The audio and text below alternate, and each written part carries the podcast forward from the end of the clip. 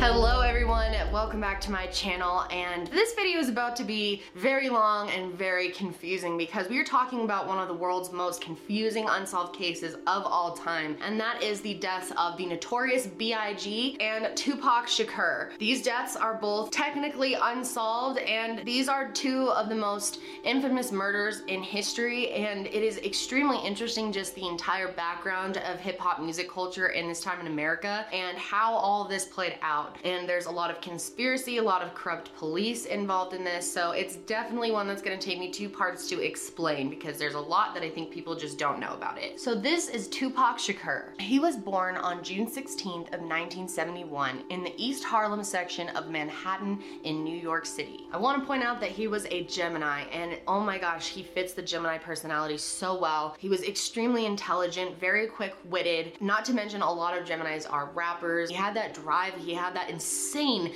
genius creativity. And he was a poet and incredible lyricist. His parents were named Afeni Shakur and Billy Garland, and they were active members of the Black Panther Party in New York in the late 60s and the early 70s. Tupac actually didn't know who his father was for a long time. His mother lied to him and told him that he was dead, but he really wasn't. Sadly, life for Tupac was really difficult when he was growing up. His mother was definitely addicted to drugs and really struggling to get by as a child, he spent time in and out of shelters, and honestly, they didn't always have the greatest relationship. There's many reports of them having times where they didn't speak to each other or having like huge blowout fights, but nonetheless, Tupac was extremely loyal to his mother and loved her very much. He wrote songs about her. I was pregnant in jail. I thought I was gonna have a baby and the baby would never be with me, but I was acquitted a month and three days before Tupac was born.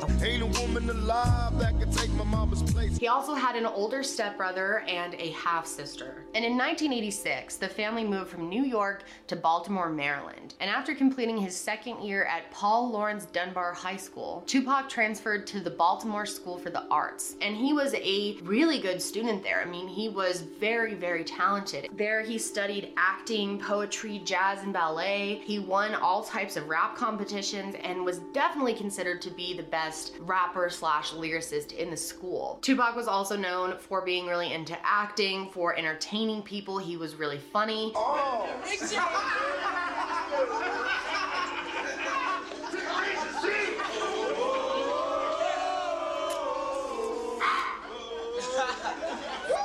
and he ended up being one of the most popular kids in the school. He was well known. Like everyone that went there knew him.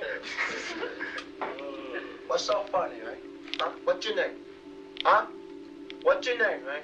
Cameraman, dude. Cameraman? That's right. You wanna talk? Huh? You wanna work for me? Yeah, man. Huh? Okay, you come down tomorrow and talk to man. You got a job, man. You got a job, man. Especially after he was famous, but even before then, he was very, very well liked, very loved.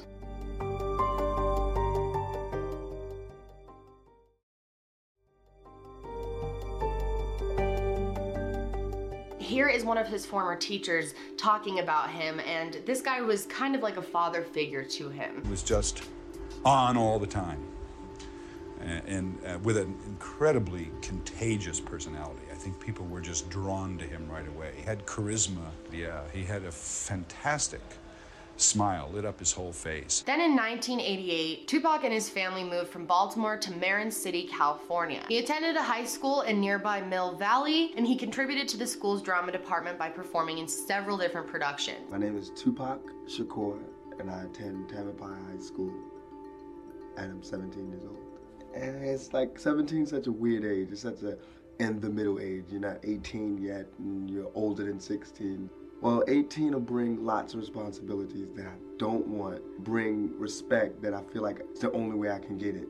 You know, I try to be as mature as I can be and demand it wherever I can get it. But 18 is like, you're an adult. You, you like today when I had to sign the release form, I felt so bad because I couldn't sign it myself. I had to go and get my mother's and all that. But um, 18 is, it's just society's way of saying that you're ready. Not chase girls and want the car and loud music, but I'm, I, I like to think of myself as really being socially aware and not just socially aware as, as being trendy. Before he started using the rap name Tupac, he actually started with the name MC New York, which is what he kind of used to get his rap career started in Baltimore. And even though he already started recording some of his songs in 1987, he actually didn't take off in his full career until 1990. And that's when he debuted in Digital Underground's same song from the soundtrack of the 1991 film Nothing But Trouble. The song was later released as the lead song of the Digital Underground extended EP, and that was a follow up to their debut hit album Sex Packets. And Tupac was actually featured in the accompanying music video. After that song debuted, he performed with Digital Underground again on the album Sons of the P. Tupac went on to feature Shock G and Money B from Digital Underground in his track I Get Around, which ranked number 11 on the US Billboard Hot 100. So, needless to say, he was starting to become popular.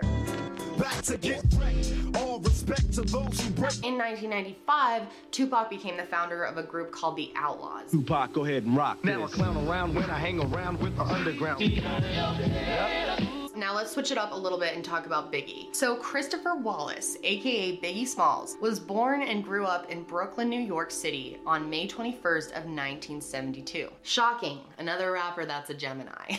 he was actually the only child of his parents Voletta Wallace and Selwyn George Latour. His father left the family when Biggie was only two years old, and his mom was working two jobs while raising him, so it was definitely not a walk in the park for him growing up, but it wasn't as bad as he made it seem either which was really interesting to me. There was a specific line in one of his songs where he was talking about how he lived in a one bedroom place. Thinking back on my one room shack. Now my mom pimps a act with minks on the back. And it actually was uh, kind of ex- an alter ego, an exaggeration of how poor he was. Like, don't get me wrong, he wasn't well off, but his family wasn't doing as badly as he portrayed himself once he was famous. Uh, here's a clip of his mom talking a little bit more about that. Well, to me, that's a part of an alter ego. That's the rags to riches person that he wants to sing about. But since she was a single mother, he and his mom became incredibly close. Tupac and Biggie were both really known for being very close with their mothers. When Biggie was younger, he did extremely well in school. He attended Queen of All Saints Middle School and he excelled there, winning several awards as an English student. And he was nicknamed Big because well, he was big. However, he grew up in a rough area and he started dealing drugs around age 12. His mom, who was often, you know, at work trying to survive as a single mom, did not know that he was getting into this type of world or selling drugs. But Biggie really found his love with rapping. He was very talented from a young age and he started rapping as a teenager, entertaining people on the streets and performing just with like local groups.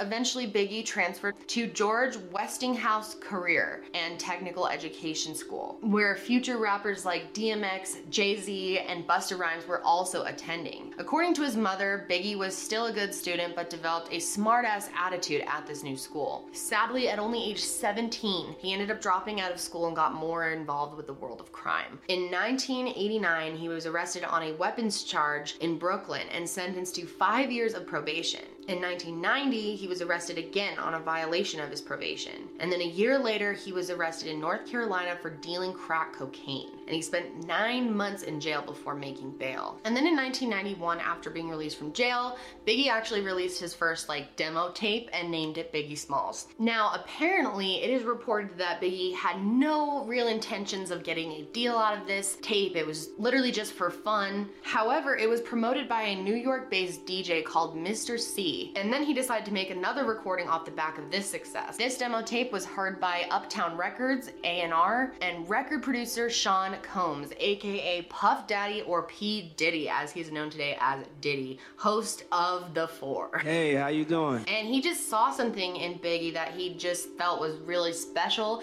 He arranged a meeting with him right away, and he ended up getting signed to Uptown immediately. But soon after starting his recording contract, Diddy ended up getting fired from Uptown and that is when he started Bad Boy Records.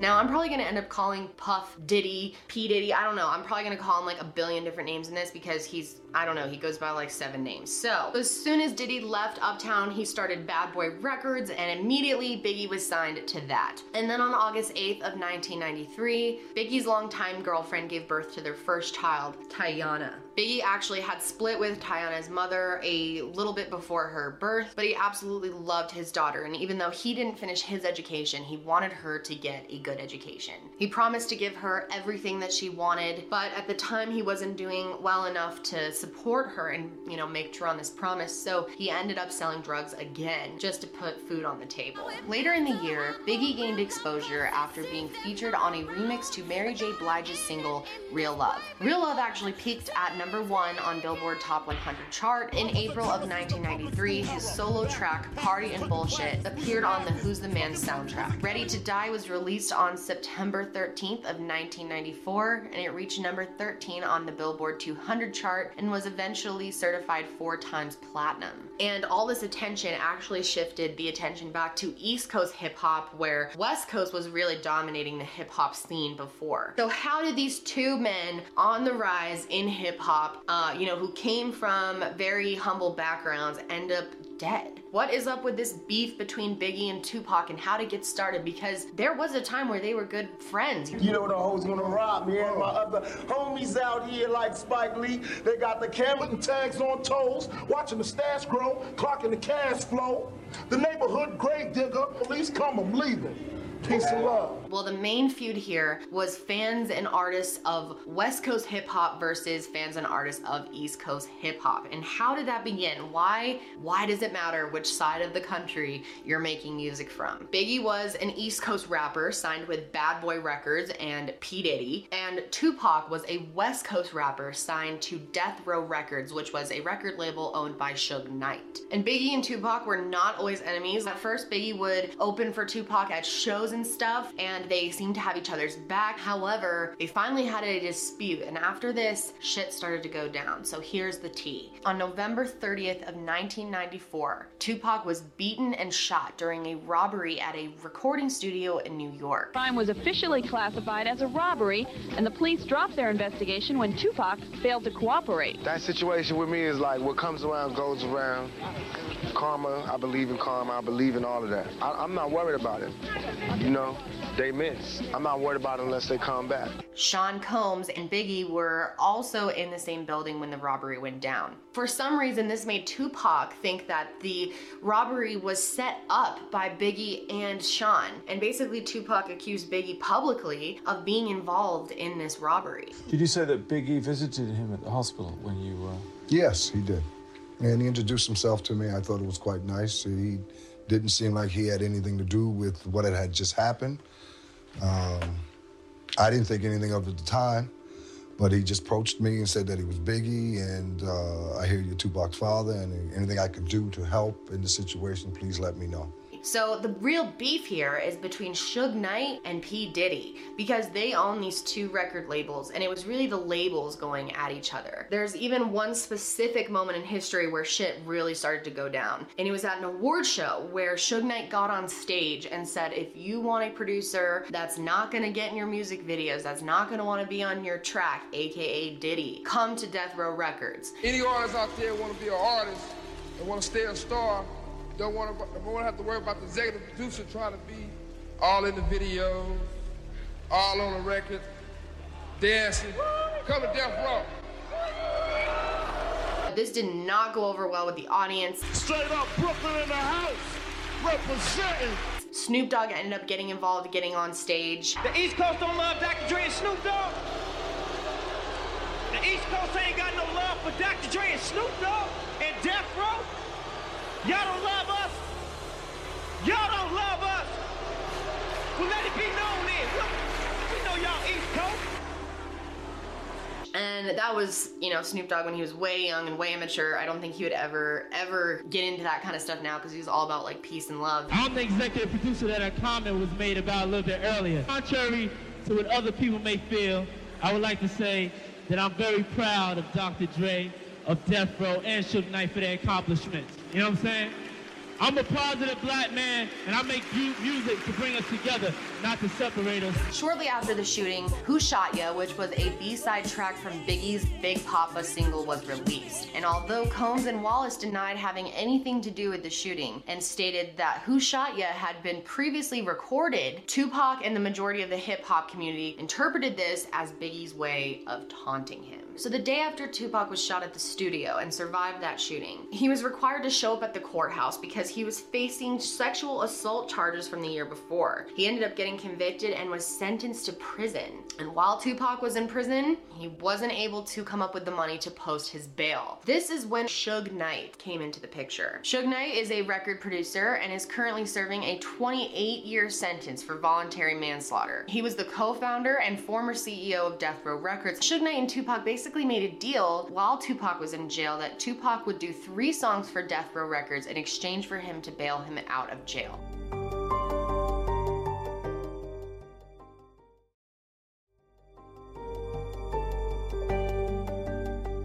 After eight months, Tupac's case was appealed, and death row head Suge Knight promptly bailed Tupac out of jail and took the opportunity to sign him to Death Row Records. If you come to death row, you will see your art brought to a bigger plateau, and you will be paid one of these days, death row. Tupac turned his troubles into a career that was bigger than ever. His double album Death Row debut, All Eyez on Me, sold more than 5 million copies, scored a number one single, and included tracks with new label mates Snoop Doggy Dogg, tracks with new label mates Snoop Doggy Dogg and Dr. Dre. Doggy Dogg. And Dr. Dre. Out on bail, fresh out of jail, California dreaming. Soon as I step on the scene, I'm hearing screaming. With three years past since Snoop's last solo release and the departure of Death Row co-founder Dr. Dre to start his own label, Tupac became Death Row's artistic centerpiece, as well as its biggest mouthpiece. Death Row and Tupac shared a common enemy, the New York-based Bad Boy Entertainment. Tupac had earlier implicated Bad Boy producer Sean Puffy Combs and star artist and notorious B.I.G. in his 1994 shooting. Bad Boy Records. That's for Bad Boy Records. I love y'all. But despite his taunts, Tupac realized danger could be around the corner. He recorded 67 tracks in 11 months. A months. lot more shit. We only got two weeks to do this whole album. Complete it. Mix it down and everything. We don't have time or the luxury to spend all of this time doing one song. We don't have it.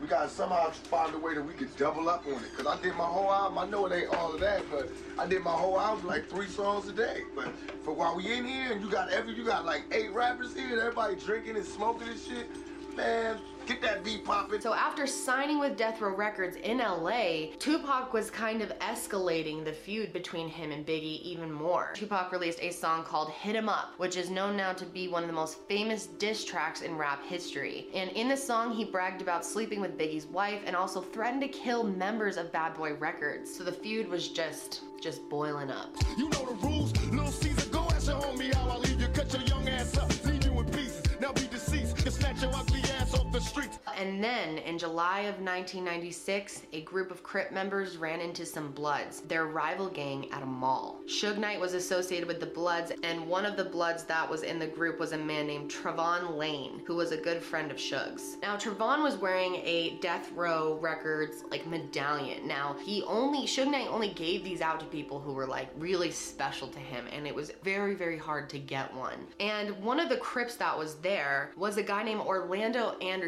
and it was rumored that P. Diddy was actually offering up $5,000 to anyone who could get one of those medallions off of someone's neck. All right, so let's finally get into the day of Tupac's death. It was September 7th, 1996, and Tupac and Suge Knight were at the MGM Grand in Vegas watching Mike Tyson fight. And he actually had created like a song for Mike Tyson. So he was basically watching one of his friends and favorite um, athletes fight to his own songs. The current WBC heavyweight champion of the world, please welcome the former undisputed heavyweight champion of the world, introducing the one and only Iron Mike Tyson.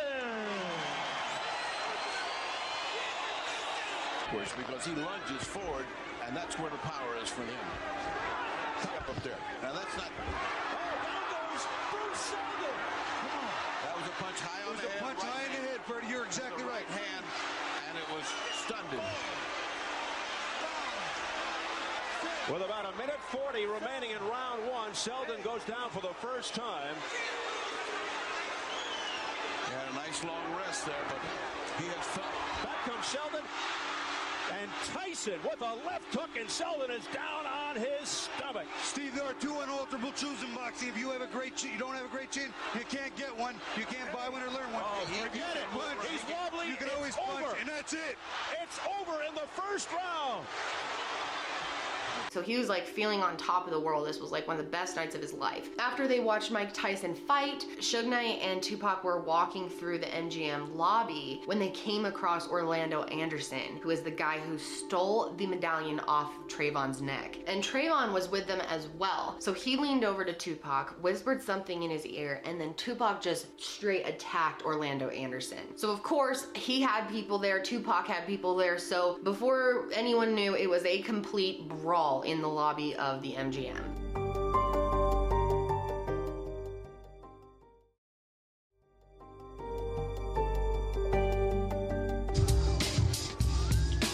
The rest of the entourage jump on. It's now just a big gang assault. Obviously, security was called because there were guests that were complaining about the big fight, and they realized that you know they were gonna come get them. So Suge and Tupac like got out of there as fast as they could. They all hightail it out of there. Now you have the most famous rapper in the world, speedily trying to get out of the casino. Suge Knight's closely behind him, this hulking 300 pound, 6 foot 5 individual.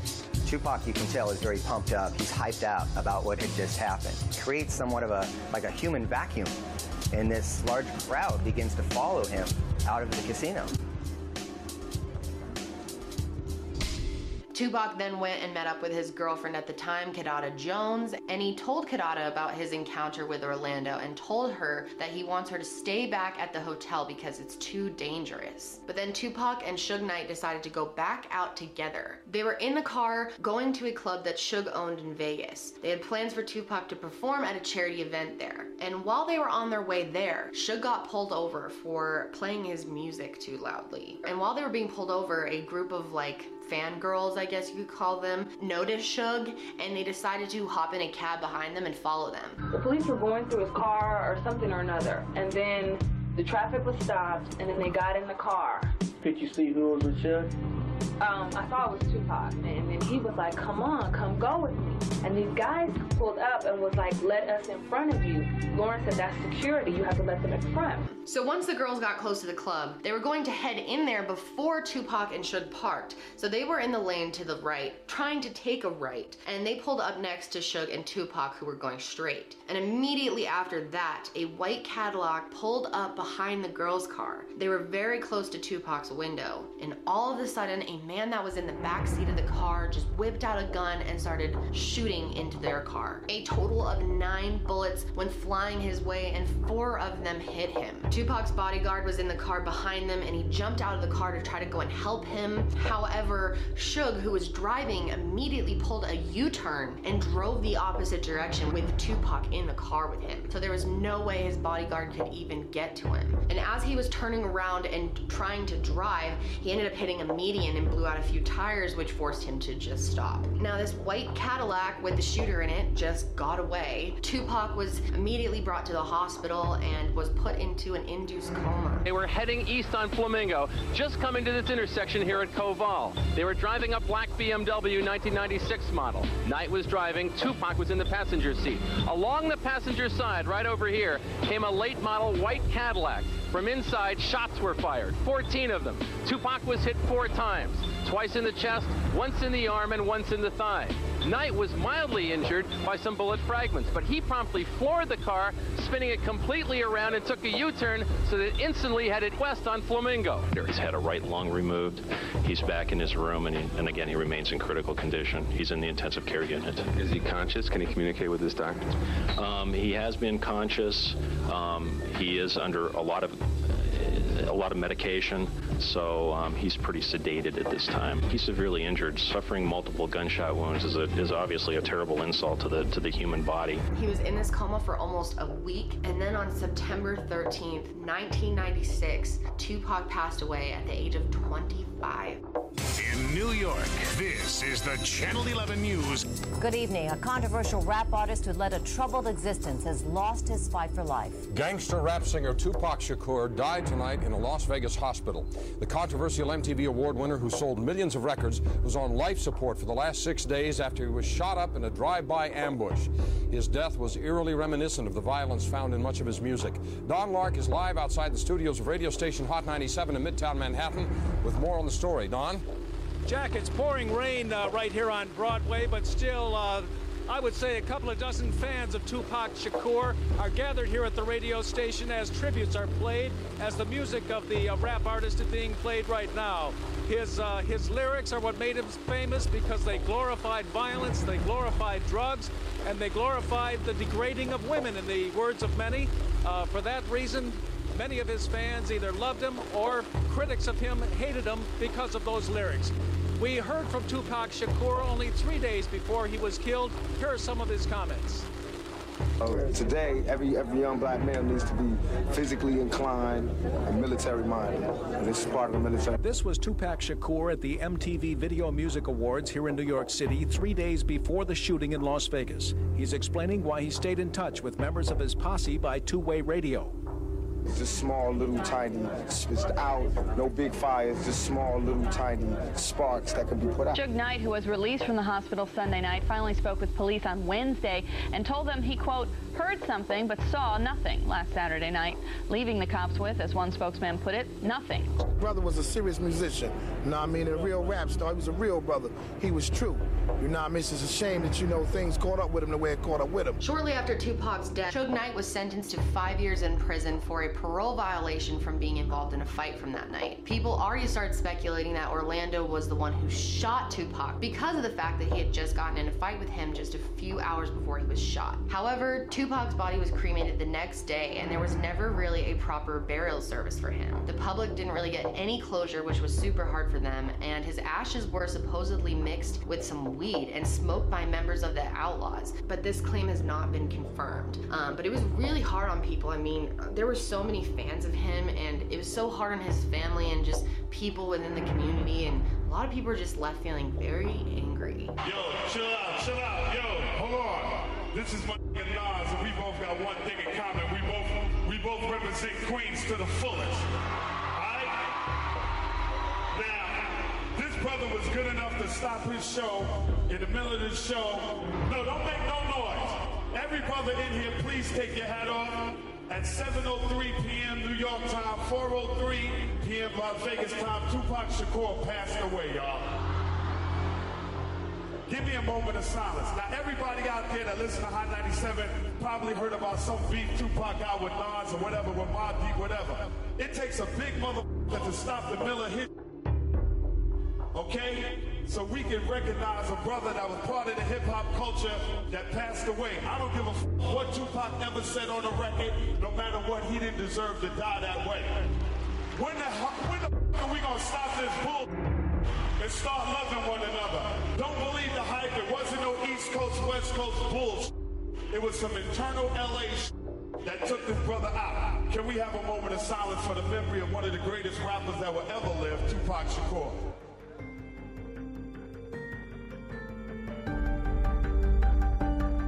That is going to be it for me today, guys. Thank you for joining me for another episode. And make sure you follow the show on Spotify and Apple Podcasts. It really does help me out. If you want to watch the video version of this show, you can find it on my YouTube channel, which will be linked, or you can just search Kendall Rae. I will be back with another episode soon, but until then, stay safe out there.